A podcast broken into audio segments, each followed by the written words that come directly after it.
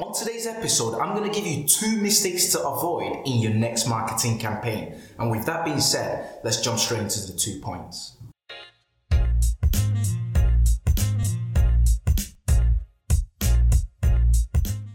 Before I give you those two points, we create valuable content like this one on a weekly basis. So do me a favor and hit that subscribe button so you don't miss out on the next content. With that being said, the first point you need to avoid when running a marketing campaign is not creating landing pages.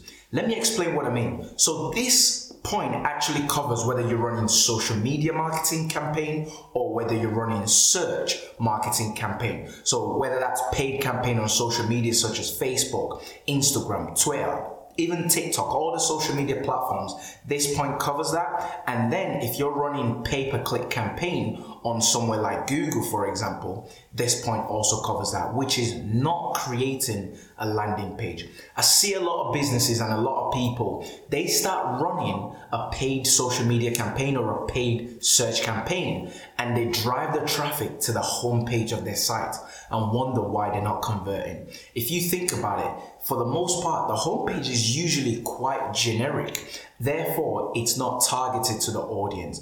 But when you create a dedicated landing page to match a specific offer, a specific content, or a specific audience, you have a higher chance of converting that traffic that you're driving through to that site. And then the second point is ignoring the data that you collect. So you make a lot of assumptions when you're running marketing ads and marketing campaign. Yes, it's okay to make assumptions, but what's not okay is to check the data that you're receiving is matching your assumption or it's disproving your assumption. So people tend to run a bunch of ads and just keep going with it. They're going with the theoretical, what they think should happen without analyzing the data that they're getting to make sure that, okay, what I assume is going to happen, is it happening? If it is, yes, you continue with the ad. If it's not happening, which in most cases tend to be the case, you then meant to pivot and adjust accordingly. For example, you might have created some audience and you're driving traffic and running these ads to that audience. So your assumption is that that's the right audience and they should convert. However, if you keep getting traffic through to that landing page, but no one's converting, then you need to pivot and you need to adjust your campaign. Is your audience right or is the content on the landing page is that correct?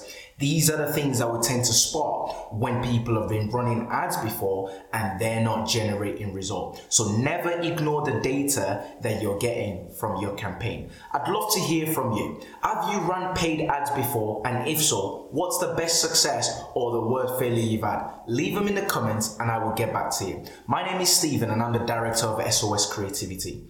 If you haven't already, be sure to subscribe to the channel because on a weekly basis, we create valuable content like this one just for you. With that being said, have a wonderful day. Until next week, bye for now.